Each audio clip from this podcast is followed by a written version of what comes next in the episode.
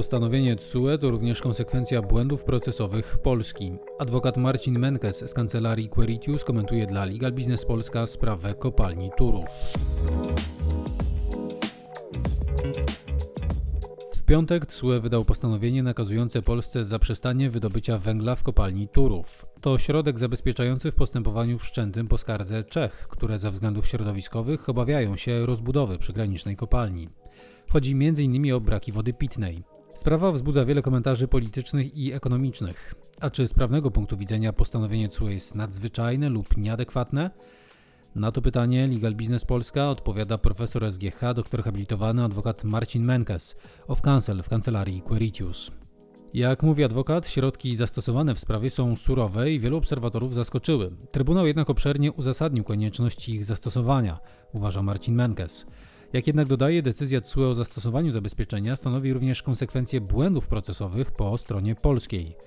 Groźbie wyrządzenia nieodwracalnych szkód środowiskowych przeciwstawiano bowiem interesy społeczne i ekonomiczne.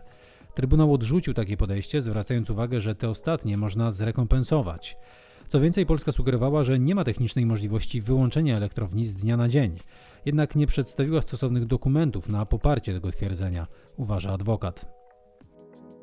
Oceniając zasadność i adekwatność środka zastosowanego przez TSUE, Marcin Menkes wskazuje również, że trzeba dostrzec szerszy kontekst i zwrócić uwagę na inne postępowania z udziałem Polski.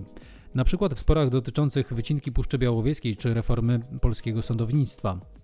W tych postępowaniach Polska wybrała postawę konfrontacyjną, ignorując środki zabezpieczające i wyroki. Z tego punktu widzenia postanowienie w sprawie Turowa nie wydaje się ani przesadzone, ani zaskakujące, uważa Marcin Menkes. Z wypowiedzi premiera Mateusza Morawieckiego oraz innych polityków rządowych wynika, że Polska nie zastosuje się do postanowienia TSUE. Jeszcze w dniu wydania postanowienia Arkadiusz Koper, radca prawny i dyrektor pionu prawa i zarządzania grupy kapitałowej PGE, komentował w mediach społecznościowych, że jest ono niewykonalne.